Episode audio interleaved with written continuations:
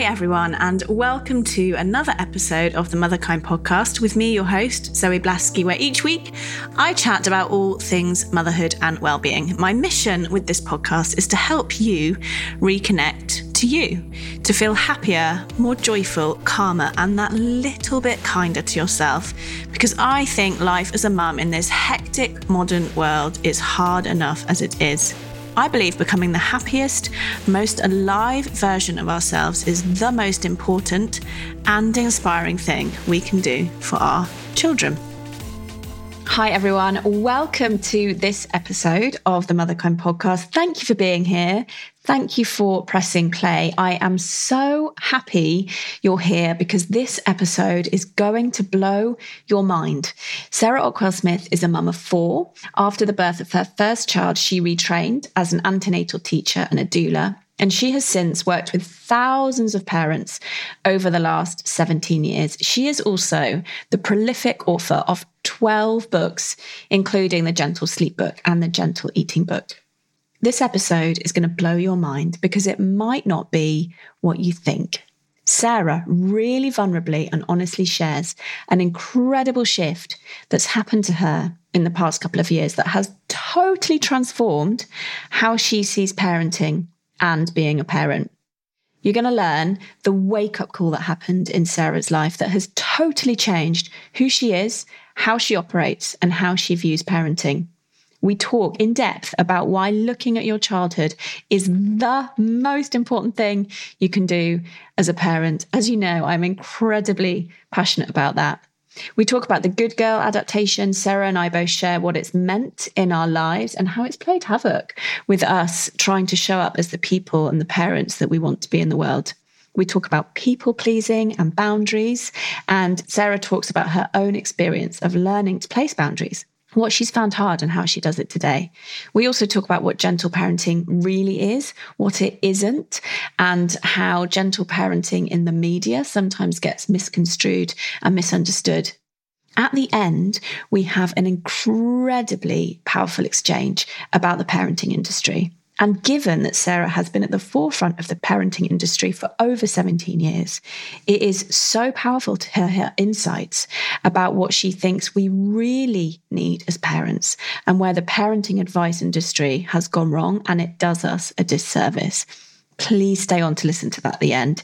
It is mind blowing. This conversation, I think it's transformational. I'm using lots of big words about this conversation because I really, really believe it. I'm so grateful that Sarah shared with us so honestly her journey.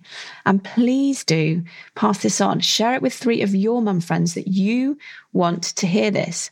Be that person in your group, in your friendship group, in your NCT group, in your mum group. Be that person that is supporting, sharing, inspiring, uplifting, empowering other people. Help me to do that.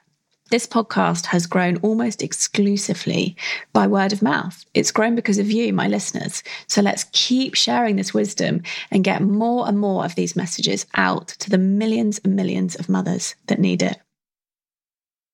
Sarah, I'm so excited to chat to you this morning. One of your books is currently on my bedside table about eating. All right it is helping me so much. So thank you. And I'm just absolutely honored to be sat with you this morning. I love your work. I love your approach and your philosophy. And this new book that we're going to be talking about is just incredible. So thank you for being here. Oh, thank you for having me. Oh, you're welcome. You're welcome. So the new book is about how to be a calm parent. And I wanted to firstly unpack your I guess you would call it transformational journey to that because you said mm-hmm. I hugely struggled with anger, outbursts, and yelling. I yelled a lot. I was a major stress head. I've also been prone to crippling feelings of inadequacy and guilt with a good side order of anxiety thrown in. I mean, I absolutely relate to all of that. But you also had this huge wake up call that has transitioned your inner experience of being a parent. And I just cannot mm. wait to dive into that with you. So tell us about that shift. What happened and how has it changed who you are and what you've put in this book? I guess anybody listening, if you work in a in a sort of a helping industry, so whether you're you know working as I did with new parents or sort of counseling or a nursing type thing, you run yourself into burnout when you're focusing on other people's needs and not your own. And I think mothering in particular, I don't want to exclude fathers, but I do think women are more likely to do it, that we run ourselves into the ground for the sake of helping our children and our partners and everybody else. And basically, I talk hugely in the book about our own upbringing. And I realize now that I was incredibly anxious as a child, but that was kind of glossed over by my whole family. My anxiety was never dealt with. And my anxiety as I grew older, combined with stress, morphed into a really serious temper and anger issues. And then if you combine the anger with just how exhausted I was. I mean, I talk in the book about the amount of jobs I had and what I was doing. And I was so ridiculously busy, which is praised by society. So I felt that I should keep doing it. And then I threw four children into the balance and then a whole lot of sort of unresolved trauma. And the fact that I was always helping others felt that I never had time for myself. So when I started doing this, by this, I mean working with parents, writing books and stuff, sort of 12, 15 years ago, I kind of buried everything that I should have dealt with in order that I could focus on others. And I kind of never dealt with anything. And I bumble along day to day, all right. But then I'd have these enormous outbursts, like proper screaming, yelling, throwing things, like really quite scary. Or I would have the opposite and I would have these huge crashes and be absolutely exhausted, I'm a huge introvert anyway, but I'd be even more introverted and wouldn't want to speak to anybody or see anybody. And this is all while I'm being a parenting expert. And people are saying, I don't know how you do it. You're so wonderful. So, I mean, before we went on air, we spoke about the fact that, like most professional women, I have imposter syndrome. And I kind of felt that I was wearing a character for about 10 years. And I was being this parenting expert and this mum of four who had everything all under control. And I was writing these parenting books and I was taking my own advice from a parenting perspective, but I wasn't taking my own advice in terms of looking after myself. I wrote Baby Calm and Toddler Calm, and this is like back in 2013. And people saying, You've got to write Parent Calm. And I'm like, No, no, no, no, not yet. Simply because I hadn't figured it out myself and it felt so fraudulent to write it. I mean, literally every book I've ever brought out, people have kept asking me to write a book about being a parent and being calm. And I just kept sort of grappling and thinking, I can't, I literally can't write this book because I don't know how to do it myself. And that kind of carried on and carried on. And as my kids have got older, I've personally found parenting a lot harder and a lot more draining and exhausting. You know, I have four grown up teenagers, you know, off to university level and stuff. And I basically spent two decades of my life giving and giving and giving. And then I say in the book, you know, it's always ill. I kept going to the GP and saying, I'm really tired. What's wrong with me? And my blood test would always come back fine, but I would always have like bug after bug after bug. And then I think things came to a real head for two reasons. One was COVID and the kind of having to live with your own demons. And I couldn't be busy anymore because I couldn't go out of the house. And I was also diagnosed with cancer in October of 2019. So combination of having cancer treatment and being stuck in a house with COVID was like my worst nightmare because I deal with stress and anxiety by being ridiculously busy and I couldn't do ridiculously busy anymore there wasn't any kind of magic moment. It was just, uh, okay, right now I really need to do that work that I know I've needed to do for at least 10 or 20 years. There wasn't any kind of one stepping point. It was just a realization that I can't carry on like this anymore. It's not just wanting to change for my children, but like literally, I am so exhausted, I am so tired, and I'm so burnt out that this can't continue. And during COVID, I basically I can't run away from stuff by being busy anymore. So kind of sat down with myself and worked through stuff. And then that then became a book. And I was like, yeah, you know, this is actually the right time to write this now. I actually feel that I'm being authentic now. I've always said I wouldn't write a book about something I haven't personally experienced. So people say, you know, will you write a twins book? No, because I've never had twins and I need to have lived something to be able to talk about it. I mean, it's not a parenting book. There's nothing really about looking after your children in it at all. It's about looking after yourself. And it's fairly autobiographical in a way. I think if you read between the lines, you can see what I went through as a process. Such a stupidly long answer, sorry. it's an incredible answer. And I just really honor your honesty and your vulnerability. And I think it just reminds me that isn't it so easy to just look at the outside? Because so you even won an award, didn't you, at one point for like being Britain's mom or something. And it's just so easy yeah. to forget the inner experience. And, you know, I've come to see, as I'm sure you have, that that busyness is a trauma response. When you had that enforced stopping, mm. sometimes life sort of shakes you to wake you, doesn't it? And I feel like I've had that in my own life where just bombs mm-hmm. dropped, but in order to wake me up to something that otherwise I just wouldn't have wanted to look at because mm-hmm. it's painful and it's hard.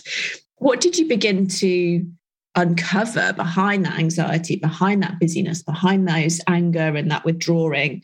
What was there and how did you start to do that? I mean, this is exactly where the book starts. You basically can't talk about the present without talking about the past. So in How to Be a Calm Parent, I literally start with shadows from the nursery. So, how our own upbringing impacts us. You know, like I think we all know about ourselves deep down, we just bury it.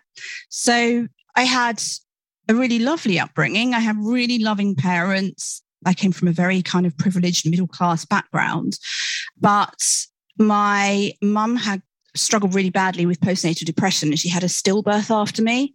So she was emotionally in quite a fragile headspace. And then when I was nine, I think she was also diagnosed with cancer. So I basically grew up being a good girl.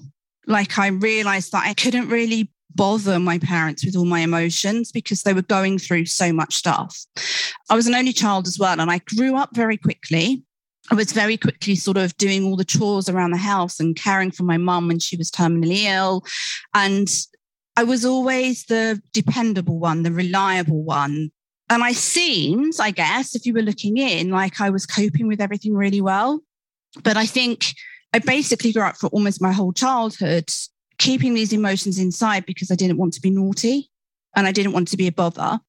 And as I say, I was incredibly anxious, but I think my whole family kind of perceived that as me being really shy and sort of socially awkward. And I guess I am, like I'm introverted and I am socially awkward, but the underpinning of all of that is anxiety. So I've realized I started creating these strange behaviors to help me cope with the anxiety when what I really needed was a therapist or the doctor or something. Basically, I spent my childhood being the good girl, being the quiet one, not causing bother. And as a stress response, I was very much kind of fawning to people. And I never learned healthy ways to let difficult feelings out, basically. So as I grew into adulthood, I carried on, you know, I'm a horrible people pleaser. And I carried on doing that. And because I never let anything out, it all just sat there. And that was fine because I became really good at holding on to a lot of stuff. But then when something triggered me, I would explode like a volcano. So what I've basically learned the fact that I know that I do that and I need to let it out more so that I don't explode. Well, you and I very, very, very similar patterns. The good girl adaptation, I think, is hmm. incredibly prevalent. You know, I've spoken to thousands of people about this at this point, as I'm sure, as have you. Yeah. So fascinating in this parenting space. And yet, you know, people would say to my mum, you know, gosh, like we just want a daughter like yours she's so mm. good. And I wasn't good, as you say. I was pushing down how I really felt. was shut down. Yeah. shut down. Because I got, unfortunately, the very unconscious message. I was never told that I couldn't bring my feelings to my parents. I just picked no, it no, up. I was not. I just picked it up. And I think it's just so fascinating, isn't it? How we see sometimes our children with you know these huge emotions and it's so easy to think what's wrong that's incredible mm. isn't it when when children are able yeah. Process that emotion and then we've both become the walking cliche of becoming helpers or therapists and you know i think most people who do this work do it because there is something in them that's hurting and it's almost our way of helping ourselves by helping others exactly i also think that in order to do the type of work that you and I do, you have to have come from that sort of mm. to some extent, because I think that's unlocked so much empathy and compassion in me. Yeah. I don't think I could do this without having had that experience. And I guess what you're describing, which is that ability to start to understand it. So, how has delving into that and really seeing those patterns of pushing down your emotions and then the outbursts and the the busyness to avoid what was going on. How's that changed your ability to be calm? Because no one can be calm all the time, right? That's craziness to think that. So, how has that changed how you are in your day? Yeah, and I think you know, quite rightly, nobody can be calm all the time and trying to be as stupid. You know, when I'm not calm, that's fine. Whereas before, I'd feel like a failure if I wasn't. But realizing, you know, all emotions are fine. If I have an outburst, if I scream, if I yell, that's absolutely fine. I talk in the book about holler and heal or rupture and repair and just how to repair things. When you do holler, it's not a case of screaming and shouting and presuming your children will be all right, because obviously they're not. But just the recognition that actually it's absolutely okay to lose your cool is really important. For me, the biggest thing I've changed is boundaries, saying no to a lot of people I've always been worried about what people think about me and being polite enough and being kind enough. And to be able to just say, no, I'm really sorry, I can't help is a really big one for me because if somebody asked me to do something, whatever it was, I would. And I would just get so bogged down in things and even like silly things. If there was somebody on a local Facebook group, like a local mum's Facebook group, and they say, Oh, could anybody help with this? I had like some weird pull in me that I had to say, Yeah, I'll help. And I looked around, sort of noticed and realized that other people don't do this. Why do I feel the need to do this? And other people aren't thought badly of. So maybe I don't have to do all this constant volunteering for things.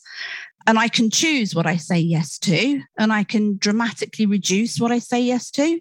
So I've really massively practiced that over the last two years. I think I've reduced what I take on from others, whether it's work wise or personal, probably about 90% and the change in stress is in I, like i still struggle with it i still want to say yes and still find it hard to say no but it makes such a difference to your daily life when you're not bogged down with other people's stuff all the time i'm nodding and smiling because i'm obsessed with boundaries because i mm. think how you heal the good girl i think yeah. how to do it when you started setting boundaries what was coming up in you? Would you set the boundary and then feel guilty and want to take it back? Tell us about that because I think actually it's easy to say it I think it's really hard actually to make that transition from because it's so hard, yeah. Good girl, people pleaser, fixer, the hero child, as some people would call it in inner child work, through to boundaries and having your worth defined from within rather than from without. It's a, mm. I mean, mm. life changing transition, isn't it?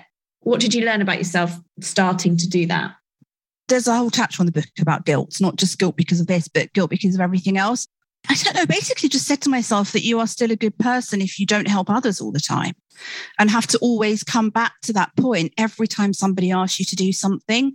And it's quite hard for me professionally with the public persona that I have because I'm seen as being, you know, I talk about gentle parenting and this helpful style. And I am inundated, and I mean inundated every day with people who send me private messages and emails asking for my help. I get probably 50 just on Instagram, maybe 50 messages every day asking for help, and I can't help them. So for me, setting that boundary, thinking, you know what, I can't help however bad it is. I feel bad if I cherry pick who I answer to. So I just have a really firm boundary that I just don't answer them.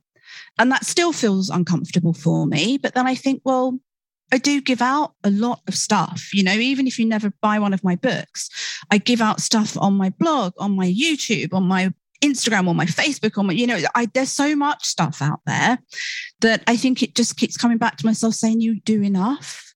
And we need you to be resourced because mm. you can't write books if you are spending your days replying to DMs. And I think that really hard sort of transition in mindset, which I think is actually more prevalent to mothers than fathers, which yeah, I do. My profound right and duty as a mother to make sure that I am resourced. Because if I get burnt out, I can't help anyone. Tell us about your experience with burnout and this idea of having it all. And how do we begin to figure out where we do put our energy in our mm. lives? We have been used to just letting ourselves get horizontally burnt out, giving to everyone else.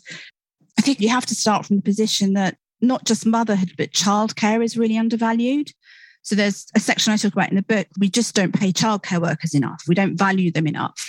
So we start from that position, which I think is why mothers are more likely to do it. You know, it's like a whole sort of patriarchal misogynistic view that goes back decades or centuries. But this feeling that we should always be doing more, like it's not enough just looking after children. And I think I started that because when I had children, initially I was a stay at home mum. I left my job to stay at home with my kids. And I always felt not enough for society like that. I'd gone from a really respectable, high powered job to just being a mum. And that took sort of time to get my head around. I think I felt that I always had to do more. So I started, I don't know, just coming up with more and more business ideas and volunteering for different committees and stuff like that. And then this is when 2012 and I won this Britain's Busiest Mum Award with a big mobile phone brand and a big magazine. And it was so damaging and so toxic, but so applauded. And my write up was like literally Sarah has two businesses and she's on two different committees and she's got four children and and it was like really applauded. And I still felt like, oh, that's really good. I mean, I'm busy and that's great. And people applaud me for that. And I kind of carried it through a little bit. And what I've really realized, I've mentioned this before, is that children get older. I always thought that I would have more time and mothering would be a lot easier. But I found the reverse to be true. And then what I realized is the busier I was and the more I worked, there was nothing that caused it, but just a real light bulb moment that I was doing all this work and trying to earn money and being busy for my children. But in the times when I was being busy and earning money for my children, I was ignoring my children and not caring for my children. And actually, that was a much worse thing for them. So, getting my kids through COVID, you know, older teenagers, getting them through the start of university with COVID restrictions and GCSEs and driving lessons was so unbelievably stressful that I just thought, you know, actually now I need to prioritize them, which means I need to drop so much other stuff. And it's kind of, I don't know, I think it's maybe almost in line with a midlife crisis as well. I always thought that I should try and expand what I do, you know, write an e-course, do this, do that, and bring in more money, get those six figures. And I really don't want that. It's very privileged to say, but money really does not drive me. I just want an average life. I don't want a big house and loads of exotic holidays. I just want to be happy and I want my kids to be happy. So I realized how damaging my previous behavior was. And I'm sort of trying to unpick it. And actually, I do less and less as the months go by. And that's really hard because people keep saying to me, I'm doing the tiniest, tiniest book tours for this new book where I'm literally going to five places that are within 45 minutes of my house. And mm-hmm. people keep saying to me, Oh, will you come to here? Will you come to here? Will you come to here? And normally I'd be, Yeah, sure, let me go and book this and let me end up doing a whole UK wide tour.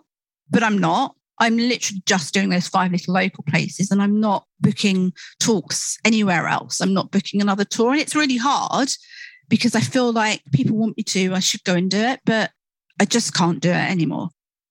You've spoken to your children about the impact or what their experience of you was and what their experience of you now is. It sounds to me like you've had a huge inner, I would call it spiritual awakening, because that's hmm. the language that I put on stuff. But have you spoken to them about the transition? What do they say? Not really, not openly about it. I think, you know, I'm I am really open and we do talk about everything, but we've never had a specific conversation. I think they've maybe noticed that I've been around a little bit more. So my eldest has needed me an awful lot in the sort of the he's in second year at uni now, but he really sort of needed me there a lot. And hopefully I was there a lot for him. So I hope that kind of subconsciously they've noticed that mum's around a lot more than she was and not going out so much. But no, we haven't specific. They weren't. I always did it really well. I don't think it really bothered them that much. You know, their dad was always with them. If I did travel around the UK, they'd come with us and we'd make it into like little mini holidays. And I'd work on the Saturday, but we'd have the Sunday out. So it was always very, it was the same classic scenario. I was always really conscious of everybody's needs apart from my own. So I don't think it really negatively affected them much more than me being angry. I think they probably would look back on it and say it was quite fun. When you talk about that shift, when you talked about looking after everyone's needs but my own, tell us about your transition to being kinder to yourself internally with your critic because i'm guessing so much of that inner critic was driving this busyness driving that behavior how have you managed to transition yeah. that internal voice again, there was no one specific thing, but just constantly reminding myself it's okay to say no. Actually, you've got a day off. It's okay to just lay on the sofa or read a book. You don't have to be productive. It is like a constant conversation that I have with myself. Just, it's almost like, like I think the Sarah Ockwell Smith people know from my books and from stuff like that. It's not a persona, it is me. There's nothing fake about it. But the public persona of me, I think, is much more together than the real me. And it's almost like I have a conversation with the public persona me and the real me. I sound really crazy, don't I? Like I almost give myself advice, which sounds quite mental. But no, there no, you go. I do that all the time. Yeah. It's a well known journaling practice. Yeah ask yourself a question at the top of the page and ask your wisest self, which I guess you would say is your sort of public, you know, mm. to hmm. come through and give that answer. I think it's an, I do it all the time. It's an incredible. Yeah. yeah, or sometimes I pretend that I'm coaching myself. you know, what would I say? what would I say if I was like my own client? You know, I would ask them these questions. I would think about these things. I think that doesn't sound crazy to me. I think it's having just a couple of mantras like it's okay to say no, it's okay to do nothing, or it's okay to do less that I would tell myself. And it does get much easier. You know, I've been on this journey for two and a half years and I feel in a really good place now. Like it's not always really difficult. So I feel much more not calm. Do you know I wanted to call this book how to be a calmer parent, not calm. Yeah, I don't yeah, think anybody yeah. can be, not all of the time anyway, but I am definitely feeling much calmer and it becomes much more second nature. Tell us about the peaceful pentagon. So most of the book is about kind of emotions and psychology, but you can't get around the fact that if we're not looking after ourselves physically, then that will hugely impact as well. So they're just five points the idea in art that the pentagon is meant to sort of represent the perfect human form. So in the book, I talk about Da Vinci's Vitruvian Man. I love art, and people might realize. And picking these five points to sort of not perfection, but sort of, I don't know what the right word is, but something to aim for anyway. So the five points I talk about are eating well. And I don't mean eating well like a specific diet, I think you mentioned that you got my gentle eating book. So it's kind of honoring your natural appetite and not restricting yourself from things and just sort of treating yourself really kindly when it comes to eating. Sleeping well, which actually I've always been really good at. I've been really lucky to always sleep well, but I'm really conscious that I won't stay up and work in the evening, which was something I used to do. Like when my kids went to bed, I'd be like, okay, I can grab two or three hours to do work now. That just does not happen. I prioritize my sleep. And if that work doesn't get done, then so be it, because actually it's much worse if I don't sleep and things like sleep hygiene, you know, being aware of how lighting and temperature and humidity and stuff affects your sleep, which is quite interesting because when I talk about child sleep, I think a lot of people are so kind of on it when they look at the environment for their baby or toddler sleep and they have a great bedtime routine for them and perfect bedroom. And then they go and collapse with no bedtime routine in like in a room that has poor sleep hygiene. It's about optimizing our own sleep as well. Resting well is really just taking time to relax and realizing it's a necessity, not a nice thing to do. So if you have like a mental chore list of something to do today, then adding some downtime. Nothing's prescriptive. It's just, you know, however that you like to do that. I talk about spending time in nature and the whole Japanese Shinrin-yoku and the effects of being in forest and forest bathing. And for me, my thing is walking barefoot on earth. I'm a Taurean, I'm an earth sign, and I just like mud. So just walking outside on grass with bare feet, and I've got a little greenhouse and I just go potter in there. And if I get into a forest or a wood, it really makes a difference as well. So going for a walk in like a town park or something like that. And the last one is moving well, which is not about specific types of exercise, but just the impact of exercise. And there was a nice study that I spoke about talking about parents, new parents during the COVID pandemic. And the researchers looked at what really helps them with sleep deprivation and anxiety and stress. And they found that actually it wasn't having more sleep, as most people would think would make them feel happier and calmer and more rested, the thing that had the biggest difference to their mental health and physical health was exercise. So doing regular exercise actually helped them than getting more sleep. I hate exercising, which comes back to what I was saying in my gentle eating book that when we're children, exercise then becomes something we do at school up until the age of three or four, we love to run and skip and jump. And then we start having PE lessons. It becomes a bit of a chore, and we're told that we're doing things wrong or right, or we're awarded for it or praised for it. And some children thrive on sports in that environment, and other people then suddenly lose the joy of moving, and it becomes something else we have to do or something else we're not good at. And I was always the really awkward child who fell over her own feet and stuff like that. So I was not a sporty kid at all. I hated then exercising because it took me back to that place of being the awkward, useless one who, you know, at junior school when they have the ropes that you climb up and all my friends would be up the top of them. I'd be hanging on the bottom like for dear life with the teacher's hand on my bum trying to push me up and like I could never do it. So I always thought I was useless and I therefore hated exercise. And I've tried so many forms of exercise. I've done Tai Chi, I've done swimming, I've done yoga, I've done Pilates because I knew I needed to move and I knew it would help your mental health, as I say in all my books. And nothing really clicked until this is another kind of thing that changed recently. I started doing CrossFit and weightlifting, which in a, never in a million years would have thought that I'd be good at because that's all for like really fit gym people with lots of muscles and really slim and stuff. And I love it so much. You go in there and there's really loud rock music or dance music, and you can just throw stuff around. And I'm really bad at it, like really horrifically bad at it. I have to have a personal trainer because I'm too bad to go into like the general population. I'm seriously not joking. I said to my personal trainer, Do you think I could go into the main group soon? And he kind of looked at me with a pitying look.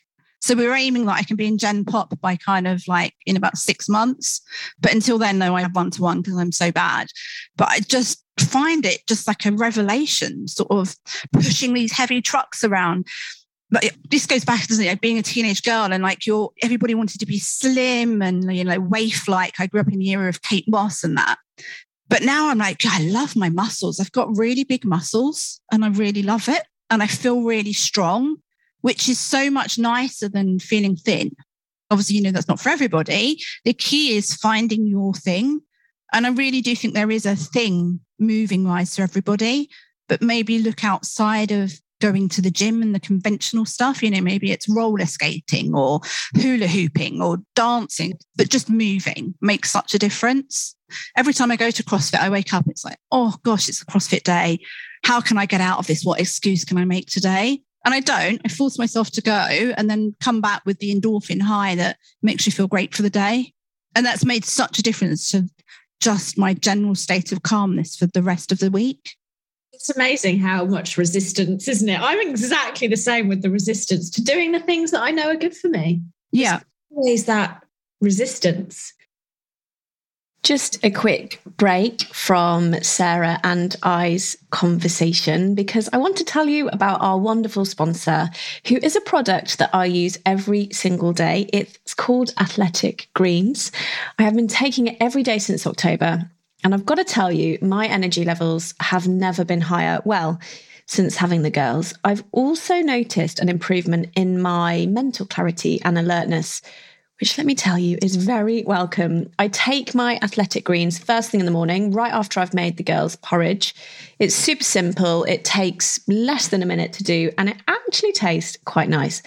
So, with the one delicious scoop that I give myself every day of athletic greens, I'm getting 75 high quality vitamins, minerals, whole food source superfoods, probiotics, and adaptogens. It takes minutes to mix up. So, you know, the mornings are crazy. Well, they are in our house. So it's perfect for our busy, busy lives. And taking my athletic greens every day is one thing that I can do every single day to take care of myself. And every time I have it and the girls see me preparing it and drinking it, I'm showing myself through my actions that I deserve to feel good and I am worth looking after. It's almost like putting the petrol in the car for me. And it helps me remember my mantra I can only be the mother I want to be when I look after myself too.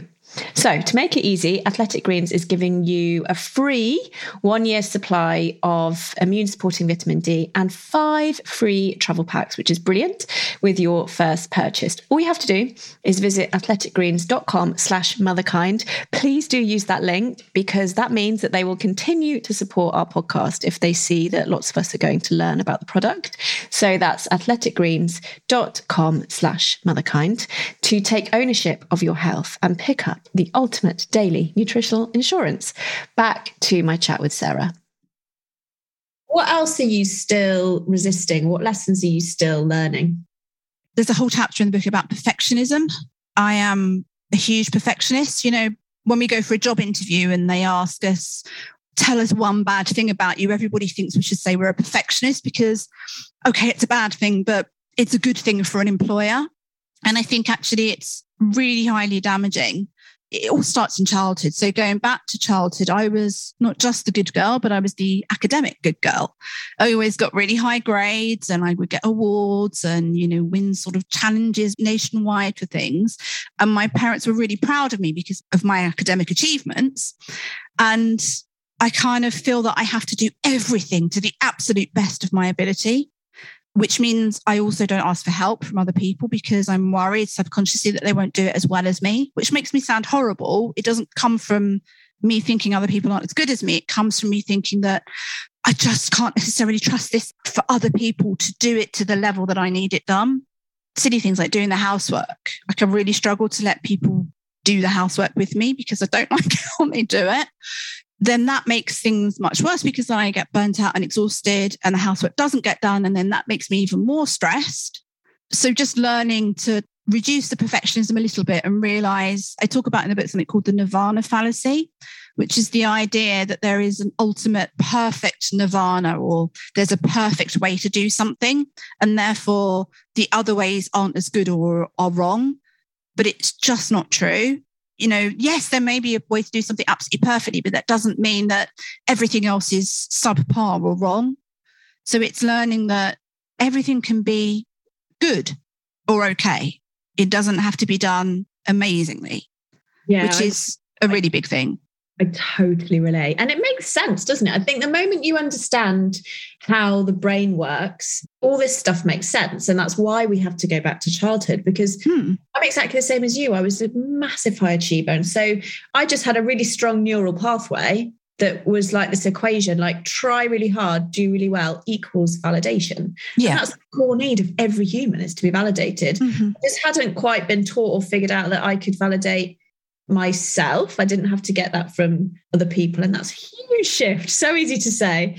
And actually, the costs of perfectionism were really, really high for me. It mm. gave great stuff.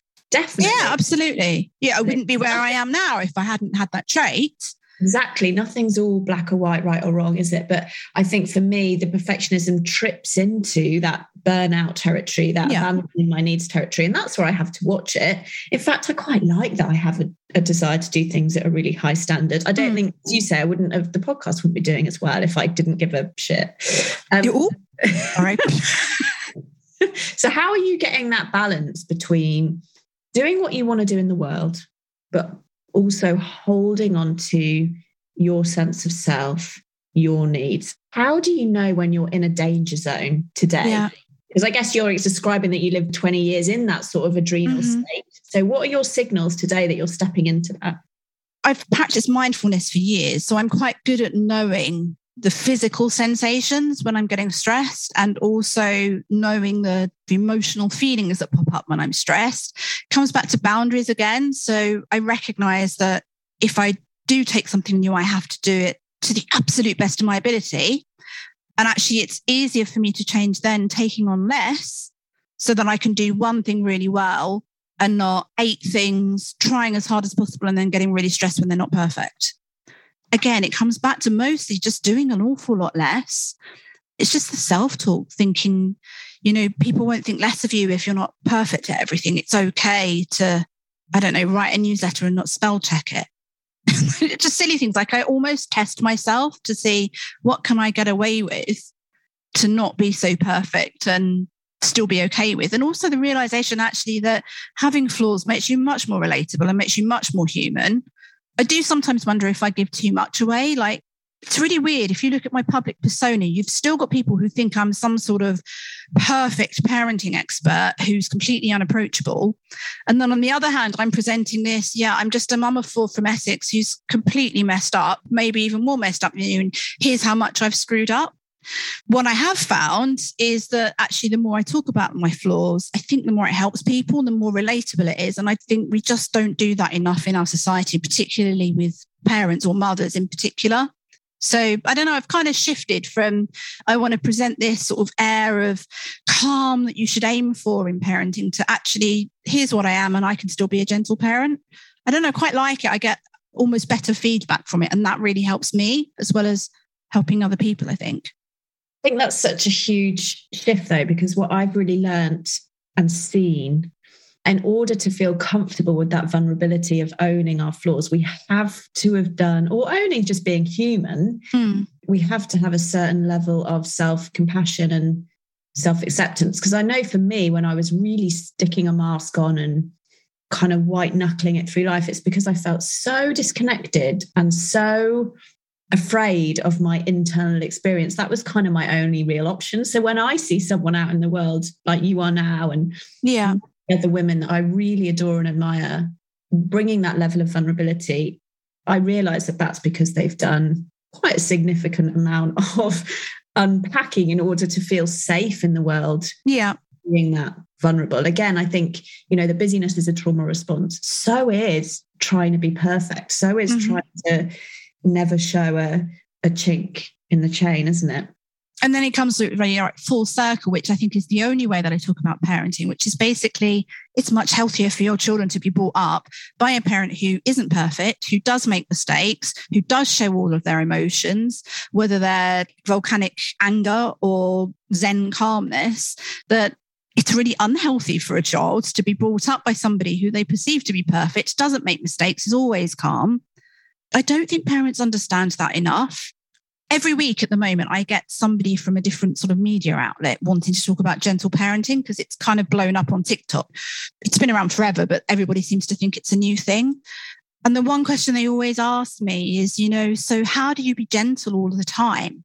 And the answer is, well, you're just not. You can't be. And it doesn't mean that you're not cut out for following a calmer, gentler style of parenting if you're not calm all the time. And it doesn't mean that it's not for you if you lose your temper. And it doesn't mean that it's a bad thing. But there's such a lot of misinformation out there that you have to be calm and together most of the time. And I really think actually being not together most of the time is much more healthy, not just for ourselves, but for our children too. So it comes back full circle. For my mum, who tried to hold it together, for me, made me think I had to hold it together for her. If neither of us had held it together, we would have both been much happier. I probably wouldn't be where I am now. I'd probably be having some sort of normal career because I'd be normal and fine and healthy and happy inside. But yeah, it's just so much better for our children when we are real we have to get that message out more. I was just thinking that gentle parenting is, I get the label and I get the term, but in a way it's so restrictive because people think of, you know, floaty dresses and zen mm. and lentils and organic. And it's it's not like that. Real parenting would, mm. you know, it's so tricky, these words that we put to things that are so mm. limiting and binding. And then we have to spend time discussing them. But what is gentle parenting? What does it really mean to you? So there are only three main styles of parenting. It doesn't matter what label they have. They're authoritarian, authoritative, and permissive. Gentle parenting is just authoritative parenting, which basically means having realistic expectations of children, having a good connection with them, having empathy for them, having mutual respect, and having a dance of control. So you let the children have control when it's appropriate, and when it isn't appropriate, the adult has control. I think if anybody thought of good parenting in their head, that's what they'd think of the authoritarian is kind of the do as I say, not do as I do, disconnected Victorian parenting where they expect too much of children. Permissive parenting can go two ways. Either it's a very neglectful style and it's permissive because parents just don't care, or it's permissive because in some ways the parents are afraid of upsetting their children and making them cry when they have discipline. So the expectations of behavior all over the place. The kids are given too much control. There's not enough discipline. There's not enough boundaries. Gentle is just authoritative. I don't like the terminology gentle. It wasn't my idea, but everything else just felt a little bit more uncomfortable. The correct term is authoritative. I've been saying that word for 20 years and I still have to stop and spell it and say it in my head every time I say it. It's not a buzzword, it's not a mainstream word. So we can't use that. I would rather use the word parenting just not give it a label. But then I think mainstream parenting is still very much authoritarian. There's still very much kind of punishment based, consequence based, parenting controlling. And I do think it's important to differentiate so that parents know where they can go to find information that suits them, that follows kind of their style. I kind of hate the labels. I don't think we should have to label ourselves. And actually, most of the time I see something about gentle parenting, I don't believe it is most of the time, I think it's actually permissive. Like the whole TikTok trend, I don't recognize 90% of what's happening there as gentle parenting. I think when it's sort of out in the mainstream on TikTok, I think it's nine times out of 10, it's permissive parenting. But I don't know. It's so tricky. It would be so lovely if there were no labels. And I think actually going deeper, it would be lovely if there were no people like me and no parenting TV shows and no parenting books. And if we could have a society where we learn how to parent from our own parents and our siblings and our aunts, and we weren't all really messed up and trying to live in a busy, misogynistic world. I almost feel like a sort of a parenting unexpert. Like, here's how to unlearn what you've learned from a messed up society. But yeah, I don't know. I don't know what the answer to that is. I think we have to have labels, but I also hate the labels. I love that. A parenting unexpert. That's been my whole journey in parenting is unlearning. I've just been unlearning a load of stuff. Yeah. Really. That's how I feel. You said you wish that more parents knew the freedom of just being realer, just being more authentic. What else do you wish more parents knew? I wish that they realize how much their own upbringing has impacted them. Everybody has been impacted by it. I do genuinely wish that we live in a society that supported parents more and allowed them to be a parent without all of the stuff like the TV shows and the books and the experts.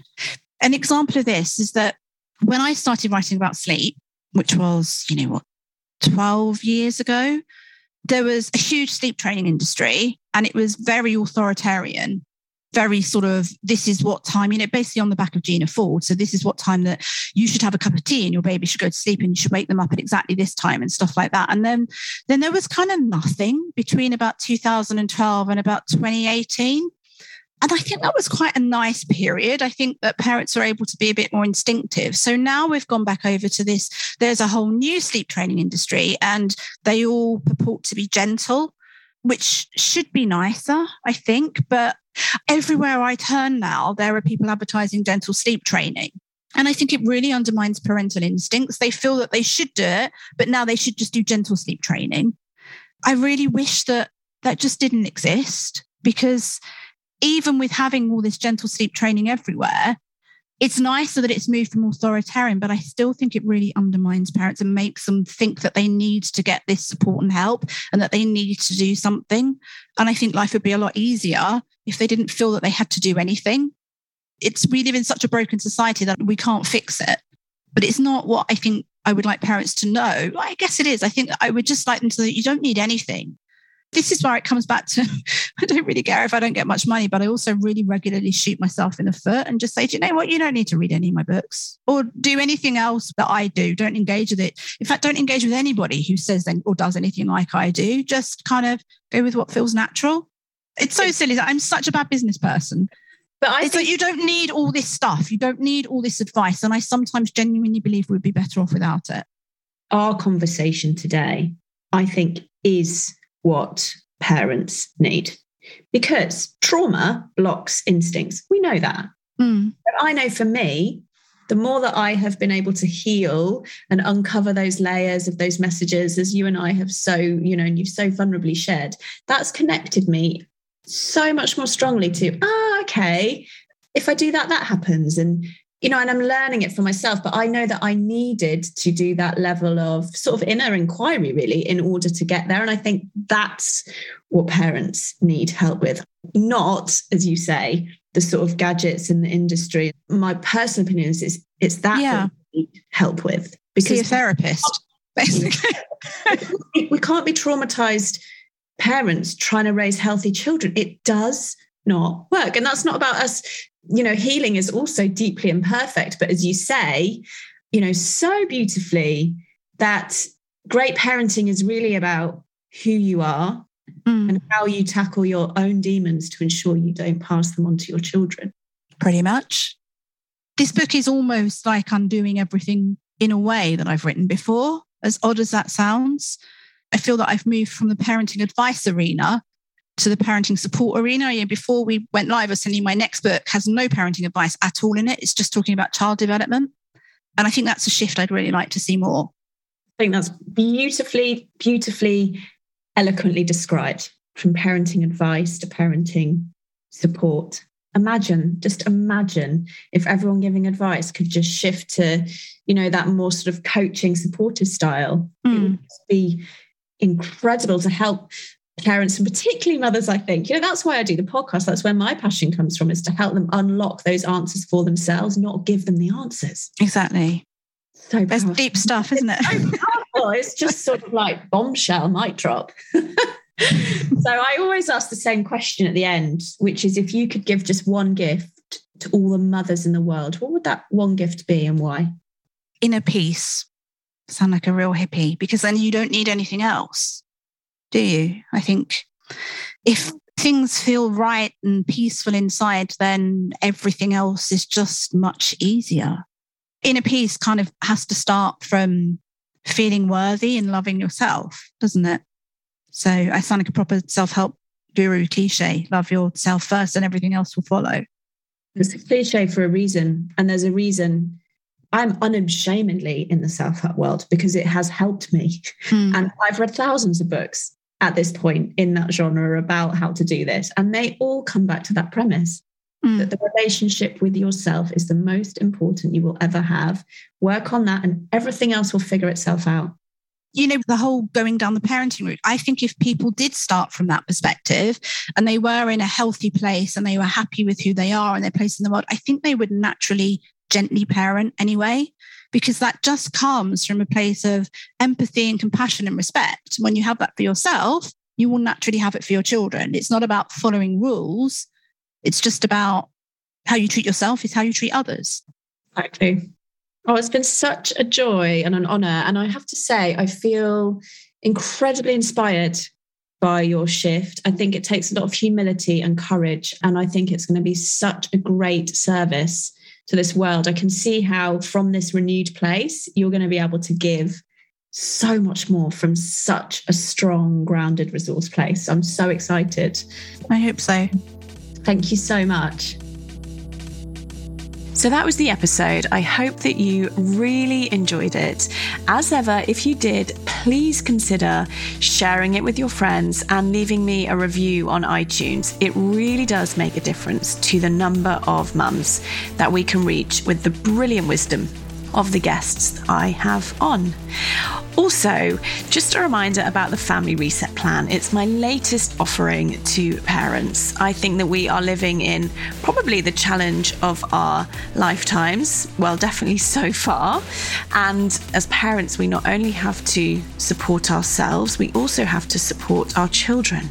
And that is a lot. So, the Family Reset Plan is myself and two brilliant psychologists and we give you step by step, simple, applicable ways that you can support yourself emotionally to feel stronger, calmer, and therefore to support your children in a different way. It's all grounded in psychology and neuroscience. It's just £25 currently. And if you work for the NHS, it is totally free for you. So check out the website familyresetplan.co.uk. Take care. I'll see you next time.